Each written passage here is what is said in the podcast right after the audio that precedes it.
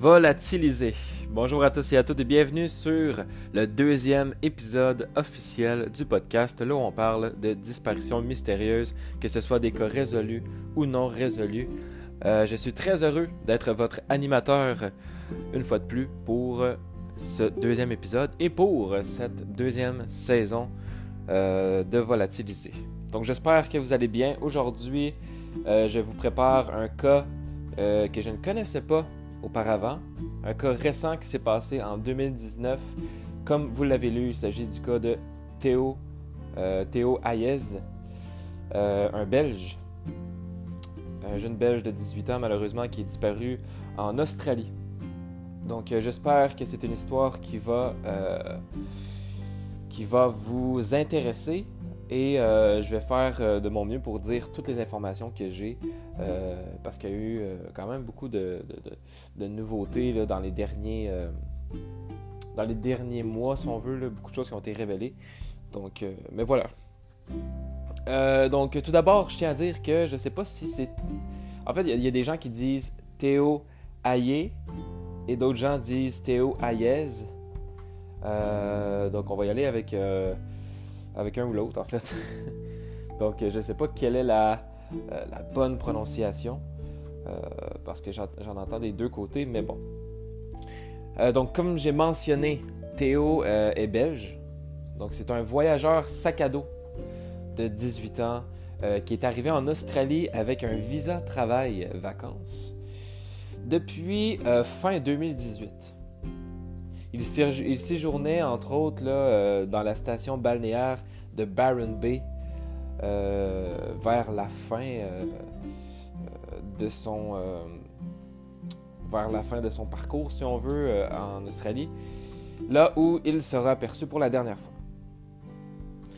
Donc tout a commencé le mercredi 29 mai 2019. Théo va prendre un bus en direction de la station balnéaire de Bay, là où il séjournera dans une auberge jeunesse du nom de Wake Up. Le vendredi 31 mai 2019, Théo et un ami qu'il a rencontré à l'auberge jeunesse se rendent en ville pour acheter de l'alcool avant de participer à un barbecue qui était prévu ce soir-là. Les deux jeunes hommes sont filmés par une caméra de surveillance que l'on peut trouver d'ailleurs euh, sur le web très très très facilement. Après le barbecue à l'auberge jeunesse, Théo terminera la soirée avec un ami au Cheeky Monkeys, un bar de Byron Bay. Tous les deux arrivent vers 21h35. À 23h, Théo Hayez quitte seul le bar après s'être fait demander de sortir pour cause d'ivresse.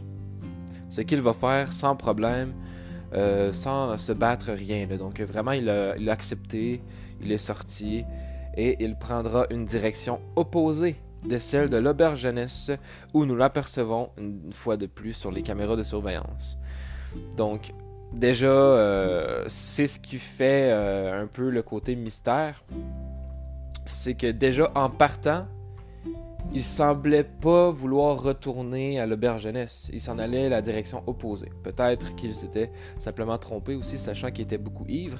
Mais bon, ça, on va en savoir plus plus tard.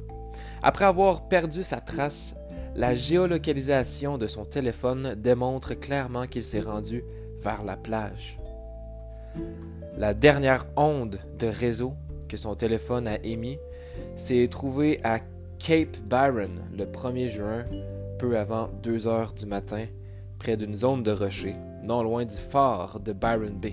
Donc vous pouvez aller voir sur Google. Euh, c'est vraiment très joli. C'est un, beau phare. Euh, il y, a beaucoup de rochers, etc.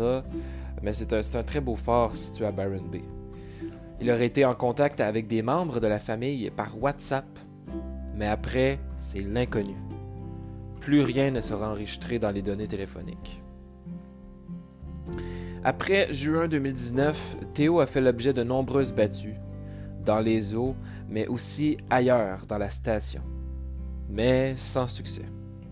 De nombreux enquêteurs sont venus de Sydney en renfort mais après avoir tout fouillé, les résultats sont décevants. En Belgique, tout comme en Australie, cette disparition est sans doute la plus médiatisée de l'année 2019. Personne ne sait ce qui est arrivé.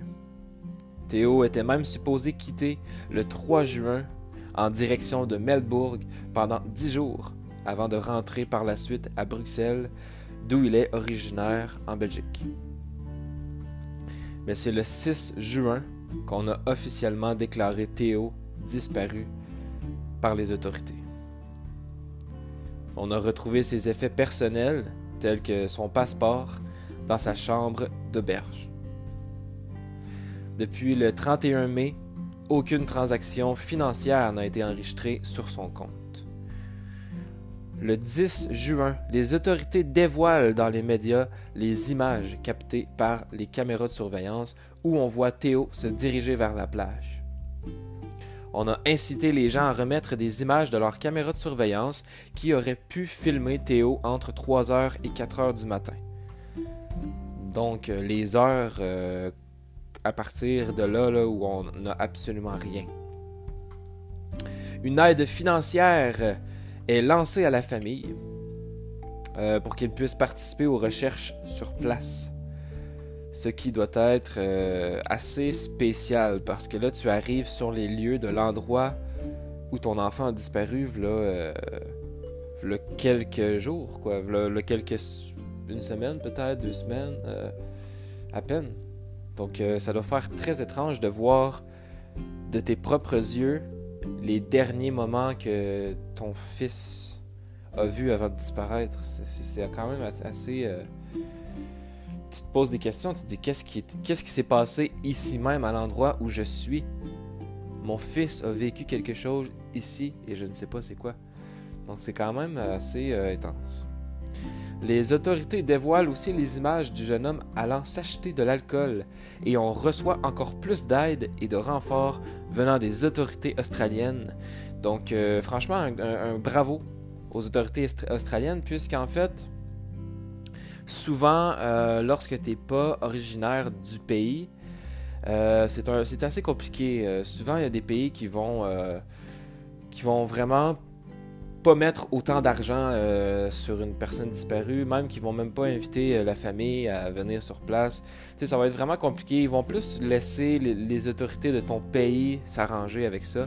Tandis que là, l'Australie a vraiment très bien réagi sur la disparition d'un Belge, d'un jeune Belge qui, était, euh, était en voyage chaque ado. donc c'est très très cool de leur part.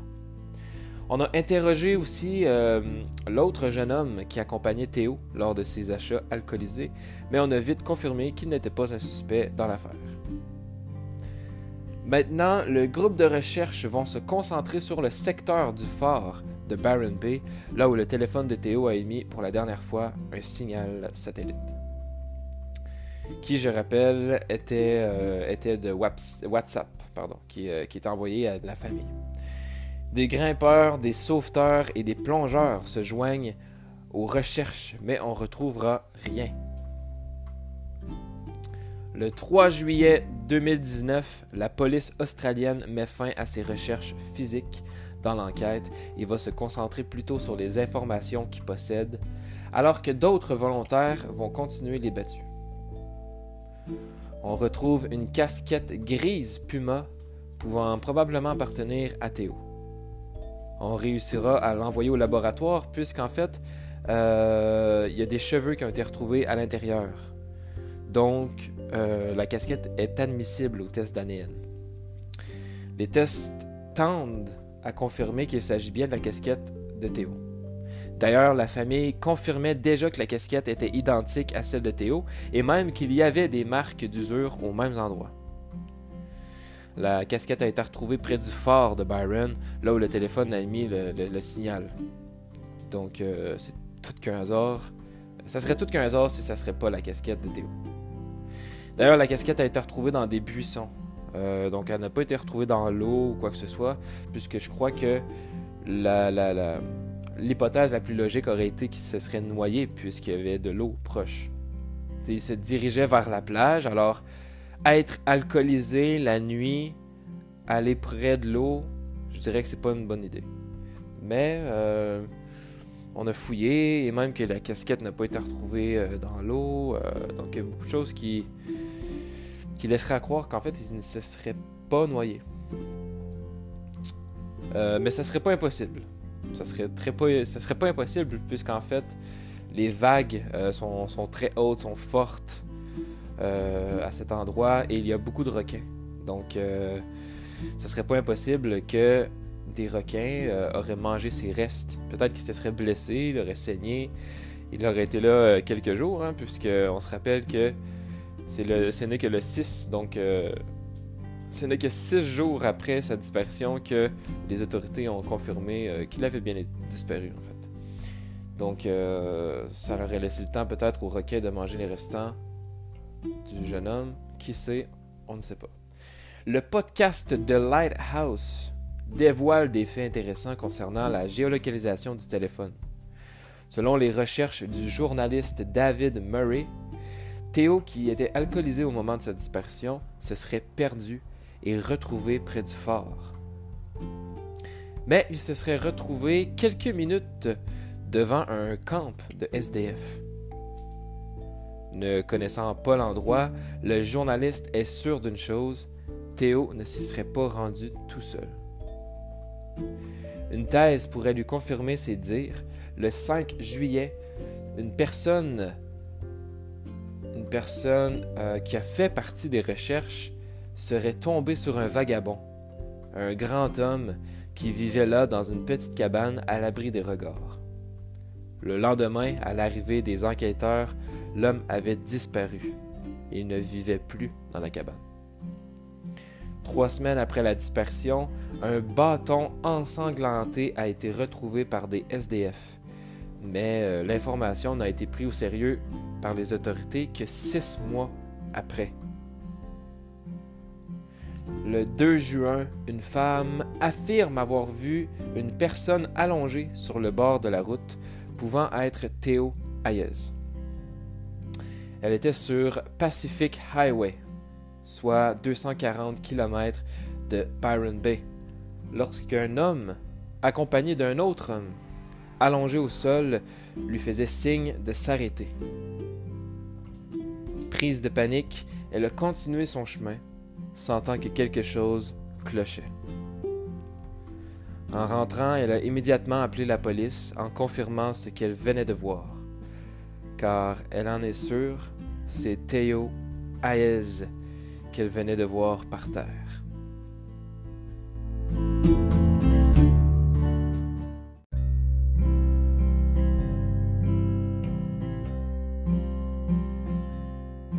Donc évidemment, euh, comme toutes les euh, dispersions, de nombreuses théories font surface. Euh, une histoire qui est très triste, mais qui aussi mérite des réponses pour toute la famille et les amis de Théo. Bien évidemment aussi parce qu'il il était à l'extérieur du pays, ce qui est, ce qui est très triste puisqu'en fait, même pas, en fait, deux semaines après sa disparition, il était supposé aller retourner voir sa famille, qu'il n'avait probablement pas vu depuis la fin 2018. Euh, ce qui faisait environ presque un an euh, sans voir euh, ta famille. Donc, ce qui est triste, puisque la famille avait, très hâte de revoir Théo finalement. Il était préparé et puis juste avant la fin de son voyage, il disparaît, ce qui est, ce qui est vraiment très triste. Et comme je disais, ça devait faire très très très étrange de ensuite retourner, ben, en fait d'aller en Australie sur les lieux euh, de l'incident sur les lieux où, euh, il serait disparu. Ça, devait faire très très très étrange. Et euh, voilà, c'est très triste comme, comme histoire. évidemment, comme je disais, peut-être que Théo aurait tombé à l'eau. Ce serait la première théorie.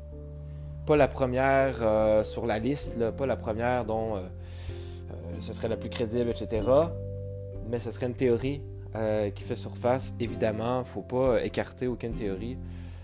Euh, donc voilà. Peut-être qu'il serait simplement jamais retrouvé non plus. Comme je disais, les vagues sont très. Euh, ils peuvent être très grandes à, cet endroit-là. Et puis. Euh, et puis évidemment, euh, on dit qu'en moyenne, un corps sur 100 n'est pas retrouvé lors des recherches, lors de recherches aquatiques en fait, pour retrouver un corps. Donc, c'est quand même, ça serait quand même toute une malchance qu'on ne retrouve pas, euh, qu'on ne retrouve pas Théo euh, s'il serait dans l'eau. Et puis là, ça fait maintenant plus d'un an depuis la disparition de Théo, et puis on n'a toujours aucune nouvelle euh, concernant sa disparition. Donc, selon moi, il n'est pas tombé à l'eau, à moins que les requins, j'avoue que c'est quand même pas fou tu sais, peut-être qu'en tombant, là on l'a vu dans l'épisode avec Alan Gill, euh, qui d'ailleurs, si vous l'avez pas écouté, je vous le conseille. Euh, c'est un épisode qui est vraiment très cool, euh,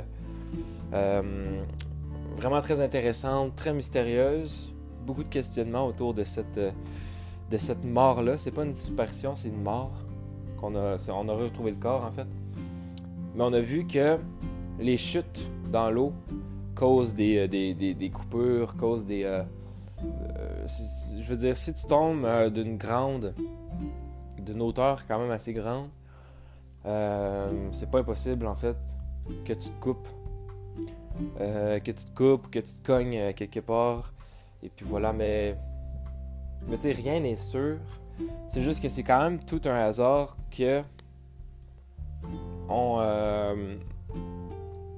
qu'on capte en fait son signal pour la dernière fois, en fait un ping sur son téléphone pour la dernière fois à côté du phare. Quand même étrange. D'ailleurs, qu'est-ce qu'il faisait là? Pourquoi il se rendait là? Peut-être comme le journaliste David Murray disait, peut-être qu'en fait, il, s'était vraiment perdu. Mais en même temps, euh, j'ai de la misère à y croire. S'il y a de, l'Internet pour... Euh, si en fait il y a de l'Internet pour envoyer des messages sur WhatsApp, c'est parce qu'il en a aussi pour prendre le GPS et retourner à l'auberge. Donc selon moi, c'est comme s'il se rendait volontairement à cet endroit pour X raisons. Je ne pourrais pas dire quelle raison, mais aucun message euh, suspect a été envoyé ou, euh, il a reçu en fait. Euh, c'était vraiment des, messages à la famille sur WhatsApp à des membres de la famille, peut-être des, cousins ou des frères, je ne sais pas, en fait, on n'a rien, on n'a pas d'informations sur ça, mais c'est pas important. Donc, euh, donc pas besoin de, savoir. donc voilà, c'est ça qui est étrange, c'est pour quelle raison il se rendait là.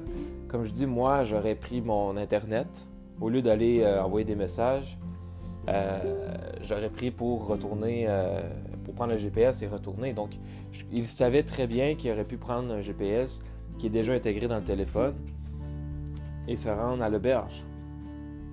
Mais il était ivre. D'ailleurs, si tu te fais sortir d'un bar parce que tu es ivre, c'est parce que c'est parce que tu es vraiment ivre. Tu sais, je veux dire, euh, moi, ça m'est jamais arrivé pourtant, euh, disons que j'étais très souvent, euh, ça m'est arrivé. D'ailleurs, alcool à, à, consommer avec modération, bien sûr, mais ben voilà. Donc, mais oui, j'aime, j'aime l'hypothèse euh, euh, du sans-abri. il s'est retrouvé là, supposément selon les données là, il se serait retrouvé quelques minutes devant le truc du, devant le truc du, en fait le camp, si on veut, de sans-abri. Donc pourquoi quelques minutes?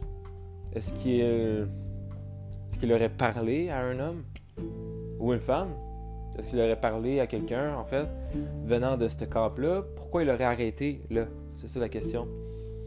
Et euh, que l'homme en question, qu'on a croisé durant les recherches, qu'il est parti le lendemain, qu'il est disparu le lendemain, lorsqu'on aurait voulu l'interroger, c'est louche. Et en plus, le bâton ensanglanté que les autres SDF ont trouvé et qui ont signalé à la, à la police. Ça aussi, c'est louche. Il y a trop d'éléments louches qui fait que, écoutez, c'est presque évident, mais c'est peut-être qu'un peu hasard aussi. Et comment que le SDF aurait pu lui-même se débarrasser d'un corps alors qu'il vit. Euh, je veux dire, il n'y a pas de véhicule, il n'y a, pas, euh, a pas rien. Alors comment tu pourrais. Euh, mais bon, comme on dit, les SDF sont les, les personnes qui connaissent le plus le territoire, puisqu'en fait, ils vivent à même le territoire. Ils vivent même dehors, toujours. Donc, donc évidemment, peut-être qu'ils connaissaient des endroits où mettre le corps, etc. Mais bon, c'est quand même frustrant parce que c'est quand même un jeune homme de 18 ans que, tu, euh, que tu attaques pour aucune raison, alors que l'homme est simplement ivre. Mais comme je dis, pourquoi que Théo se serait rendu à cet endroit-là alors qu'il aurait pu utiliser son GPS pour retourner à l'auberge? C'est ça qui est étrange. C'est quoi, c'était quoi ses intentions? Une chose à savoir aussi, c'est que six autres personnes ont déjà été tuées ou disparu dans le même secteur. Entre autres, euh, deux autres hommes et quatre femmes. Donc Théo est maintenant le septième à disparaître ou à être tué à, cet endroit. Et quand j'ai à cet endroit, c'est pas nécessairement au fort, mais c'est euh, dans le secteur du fort euh, de, de, Byron Bay. Donc c'est dans, le même secteur. Peut-être à Byron Bay, je sais pas. En tout cas, bref, dans le même secteur. Donc, évidemment, euh, ça pourrait être crédible. Est-ce que ça serait le même homme? C'est cet homme-là qui, a, fait les mêmes, qui a commis les mêmes crimes. Là, c'est à savoir, les crimes ont été commis de quelle année à quelle année. Parce que bien évidemment, celui-là, c'est le plus récent, 2019. Alors, ça vient de faire un an que qu'on n'a plus de nouvelles et que cette, euh, triste euh, événement s'y produit malheureusement. Donc écoutez, pas grand-chose d'autre à dire sur, euh, sur cette disparition-là. Malheureusement, c'est sûr que c'est récent, donc pour l'instant, euh, c'est les informations qu'on a. Moi, c'est pour ça en fait que j'ai voulu faire un podcast parce que c'est récent. Donc aussitôt que j'ai vu cette, cette disparition-là, j'ai tout de suite j'ai tout de suite pris l'initiative en fait de, faire un podcast euh, un peu comme Holly Clark. Holly Clark qui s'est passé en 2020, malheureusement en janvier 2020. Et euh, ça a beaucoup marché. D'ailleurs, c'est mon deuxième podcast le plus populaire. Donc je suis très content puisqu'en fait c'était ça le but. C'était de transmettre le message puisque c'est récent. Tu sais, euh, la personne pourrait être encore en vie, pourrait encore se cacher quelque part.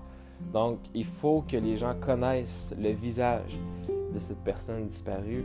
Et là, ben, les Belges qui m'écoutent, puisque vous êtes un, 7% environ du public qui est belge. D'ailleurs, bonjour à vous, merci d'être là. Euh, donc, vous, bien évidemment, vous connaissiez l'histoire. Vous connaissez même peut-être plus d'informations que j'en ai dit ou que, que je connais moi-même. Puisque, comme j'ai dit, c'était très médiatisé. C'était une des. Euh, des disparitions les, plus médiatisées euh, de 2019 en Belgique et même en Australie, ce qui est assez fou parce que c'est un touriste qui est disparu dans leur pays et c'est l'histoire euh, la plus euh, connue de l'année en fait en Australie. Donc, ben une, une des histoires parce que je suis pas au courant des autres disparitions qui s'est passées en 2019, mais à ce que j'ai vu, c'était très médiatisé, ça passait dans les journaux, à la télé, etc. Donc, euh, je suis très content. Et comme je dis, je suis très content. Euh, c'est une bonne chose ce que les autorités australiennes ont fait. Euh, vraiment, je sais pas si on, ça, sais pas si ici au Canada, en France ou en Belgique, ça serait la même situation avec les autorités. Je sais pas si, je sais pas comment on, comment on traite les les disparitions d'étrangers ici? Euh, c'est une bonne question. D'ailleurs, au Canada, on, accepte énormément euh, d'étrangers des, autres pays, des immigrants en fait. Donc, euh, j'imagine que le Canada a quand même une très bonne relation avec les touristes. Je crois qu'on aurait fait la même chose. Mais ça serait intéressant de savoir si en France ou euh, en Belgique ou peu importe le pays français, ben, francophone, que vous êtes, que vous faites partie, ça serait fun d'en savoir plus. Donc, si jamais vous avez des informations, que vous avez une certitude sur quelque chose, bien sûr, vous pouvez aller sur euh, YouTube, écrire Volatiliser podcast, et puis euh, c'est supposé apparaître. Je n'ai qu'un un épisode en fait de euh, sur le podcast présentement. je n'ai qu'un un épisode de poster, mais je compte un jour mettre tous les épisodes. Donc c'est juste que là, j'ai eu un, j'ai eu un gros. Euh, je pense que je vais simplement mettre les épisodes en fait qui euh, sont peut-être les plus intéressants ou. Euh, donc en même temps, c'est comme dire ben, allez voir le podcast sur les plateformes et vous aurez droit à de nouveaux ou à des épisodes bonus. Donc c'est peut-être ça que je vais faire, mettre des épisodes mettre des épisodes clés si on veut du podcast sur YouTube. Donc vous pouvez aller dire dans les commentaires ou simplement venir me parler sur YouTube et dire votre avis, je vais le lire dans le prochain podcast. Euh, et puisque vous êtes de, plus en plus nombreux, d'ailleurs, à chaque jour, je regarde et ça monte. Donc, je suis très heureux, puisqu'en fait, je ne fais pas de publicité pour ce, pour ce podcast-là. Donc, c'est pour ça que quand je vois que ça augmente en flèche, je suis très heureux. Ça fait vraiment plaisir. Je sais que je ne fais pas ça pour rien maintenant. Donc, c'est très cool. Merci à vous, le public. Et puis, je sais que il n'y a pas beaucoup, en tout cas, il n'y avait pas beaucoup euh, d'épisodes bonus au moment où est-ce que j'enregistre ça, euh, euh, j'ai posté l'épisode du crash de Yaroslav, le crash d'avion qui a tué une équipe d'hockey au complet. ça dure 18 minutes et vous avez été beaucoup à l'écouter. Je croyais pas que ça allait intéresser beaucoup de gens. Mais à ce que j'ai vu, vraiment, ça a, vraiment marché comme podcast. Donc, je suis très content. Et puis, et puis non, c'est ça, je, suis très content. Et euh, là, ça fait trois jours que j'ai pas de de podcast. Et là, je fais, j'enregistre le deuxième épisode de Volatiliser, le deuxième sur dix. Euh, le troisième et le quatrième, peut-être même le cinquième, sont déjà, euh, sont déjà prévus. Donc, je sais de qui je vais parler. Et puis, l'épisode bonus aussi est prévu. Il manque juste à, l'écrire. Pour raconter bien l'histoire, il faut que j'écrive un texte euh, avec les informations finalement pour être sûr que j'oublie rien. Donc euh, c'est ce qui me manque à faire là côté du euh, côté de cet épisode bonus là. Donc donc voilà, je sais pas quand je vais poster l'épisode bonus. De toute façon, vous l'avez déjà écouté. C'est déjà sorti au moment que vous l'écoutez. Mais mais voilà. Je me dis même, est-ce que ça serait pas mieux de simplement faire faire les épisodes et puis euh, une fois de temps en temps euh, faire les épisodes de volatiliser normalement et puis une fois de temps en temps en poster plutôt que de, toutes les faire euh, d'un seul coup et puis je, donc je sais pas je vais voir je vais voir je vais voir donc voilà je suis très heureux comme j'ai dit de, faire ce podcast là de voir que vous, vous aimez bien donc donc euh, c'est tout pour euh, cet épisode. Moi, je vais aller préparer. Je vais aller préparer mon euh, épisode bonus que je vais vous sortir. Et puis, d'ici ce temps-là, ne disparaissez pas. Ça serait dommage de faire un podcast sur votre cas. Parce que, comme je répète toujours et je répète encore, ce n'est pas une fierté de disparaître ou de commettre un tel crime. C'est juste qu'on fait ça pour euh, la, passion du mystère, si on veut. On fait des, des, podcasts sur euh, la passion du mystère, la passion de, la psychologie aussi, niveau crime. Donc, euh, donc voilà, donc c'est intéressant de, vous partager des histoires. Tant qu'à tant qu'à être blessé par des histoires comme ça, aussi bien en être passionné et voir le côté positif de la chose. Donc voilà, comme j'ai dit d'ici là, ben, faites attention à vous, euh, aux gens que vous aimez. Euh, et lorsque vous buvez de l'alcool, faites vraiment attention. J'ai remarqué que il y a énormément de cas de mystérieuses disparitions qui se sont produits à la sortie d'un bar. Et ça, je trouve ça, c'est quelque chose que je comprends pas, puisqu'en fait, euh, lorsque une personne est trop, euh, trop ivre, lorsque la personne est trop saoule, on, la, on la met dehors. Alors que, je, je sais pas, c'est quelque chose que je comprends pas.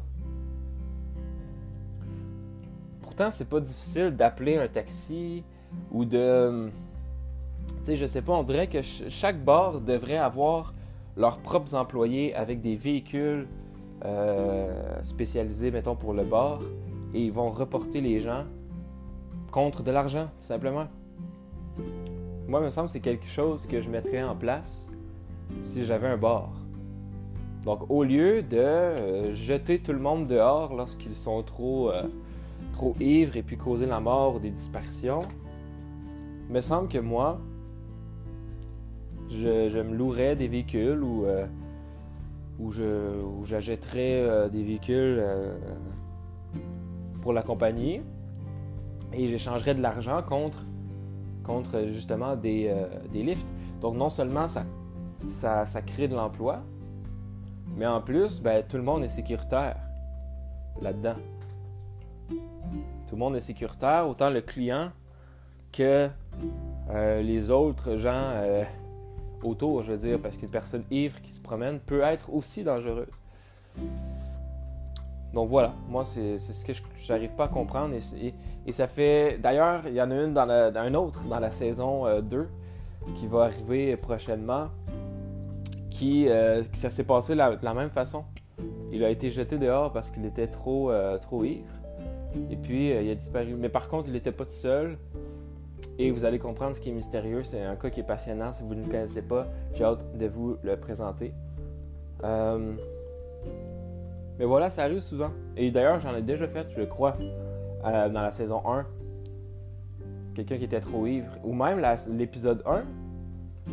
L'épisode 1 de la saison 2 c'est aussi quelqu'un qui était ivre, mais qui il a, quitté son domicile lui-même. Mais quand même, il était trop ivre et ensuite il est disparu. J'ai l'impression que ça joue vraiment un grand rôle euh, dans les dispersions, l'alcool. Donc vraiment là, tout ce qui est forêt, tout ce qui est eau, donc euh, la mer, euh, les lacs, tout ce qui est les eaux et les forêts, faites attention énormément à ça. Et pour les forêts ou les déserts ou peu importe, là, utilisez toujours un GPS, utilisez toujours quelque chose qui va vous sauver la vie si vous vous perdez parce que je vous jure que ça arrive tellement, mais tellement souvent. D'après moi, c'est le cas de dispersion qui est vraiment le plus populaire, le plus connu et ce qui arrive le plus par année, je crois. Euh, si on enlève, je sais pas, faudrait que je regarde. Mais franchement, je trouve que c'est tellement la meilleure façon de disparaître. La façon la plus facile, c'est d'aller en forêt sans rien emmener. Donc faites attention à ça. Et puis euh, voilà, donc euh, il faut que vous vous aidez. Et puis surtout, faites attention quand vous buvez de l'alcool. Soyez toujours avec des personnes de confiance. Euh, et, sinon, prévoyez toujours le coup, donc euh, un taxi, euh, des trucs comme ça.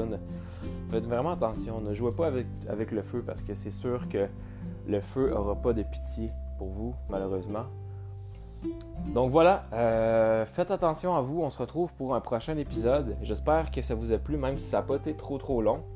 c'est un épisode que j'avais envie de faire, comme je dis, parce que c'est récent. Donc les Belges, surtout, vous connaissez le, cas, c'est pas mal sûr. Ça dépend, c'est sûr, de quel endroit vous êtes.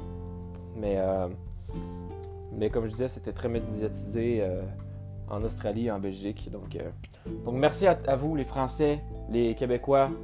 Merci à la Belgique et les nombreux pays américains ou ouais, américains tels que les États-Unis qui écoutent ce qui est très étrange et qui comprennent absolument pas ce que je dis. D'ailleurs, qui ont déjà arrêté de m'écouter depuis la première minute. Mais quand même, merci de faire augmenter mes stats. Euh, c'est très apprécié. et puis, d'ici ce temps-là, portez-vous bien.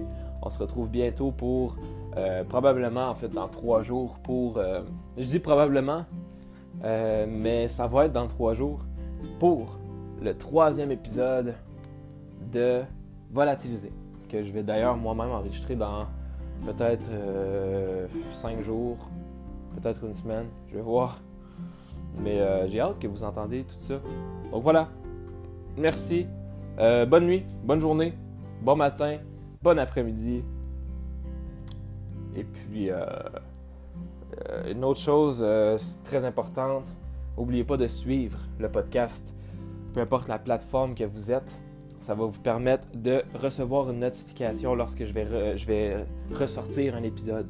Donc, si jamais il arrive quelque chose, euh, lorsque la saison termine, par exemple, il y a toujours une grande pause.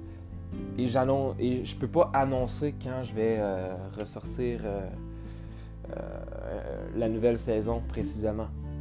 Donc, c'est important que, que vous activez vos notifications sur l'application, mais que vous suivez surtout le podcast, que ce soit sur Spotify, que ce soit sur euh, Addict Podcast. J'ai vu qu'il y a d'énormes personnes qui sont sur Addict Podcast, euh, que ce soit sur Balado, euh, donc Apple Podcast ou peu importe la plateforme dont vous êtes. il y a toujours un petit plus à côté du, de mon nom, en fait, de volatiliser. Et puis, c'est important de cliquer pour recevoir les notifications et pour être averti euh, de les sorties. Donc voilà, j'ai terminé, je vous laisse tranquille. Euh, on se retrouve bientôt. Salut tout le monde.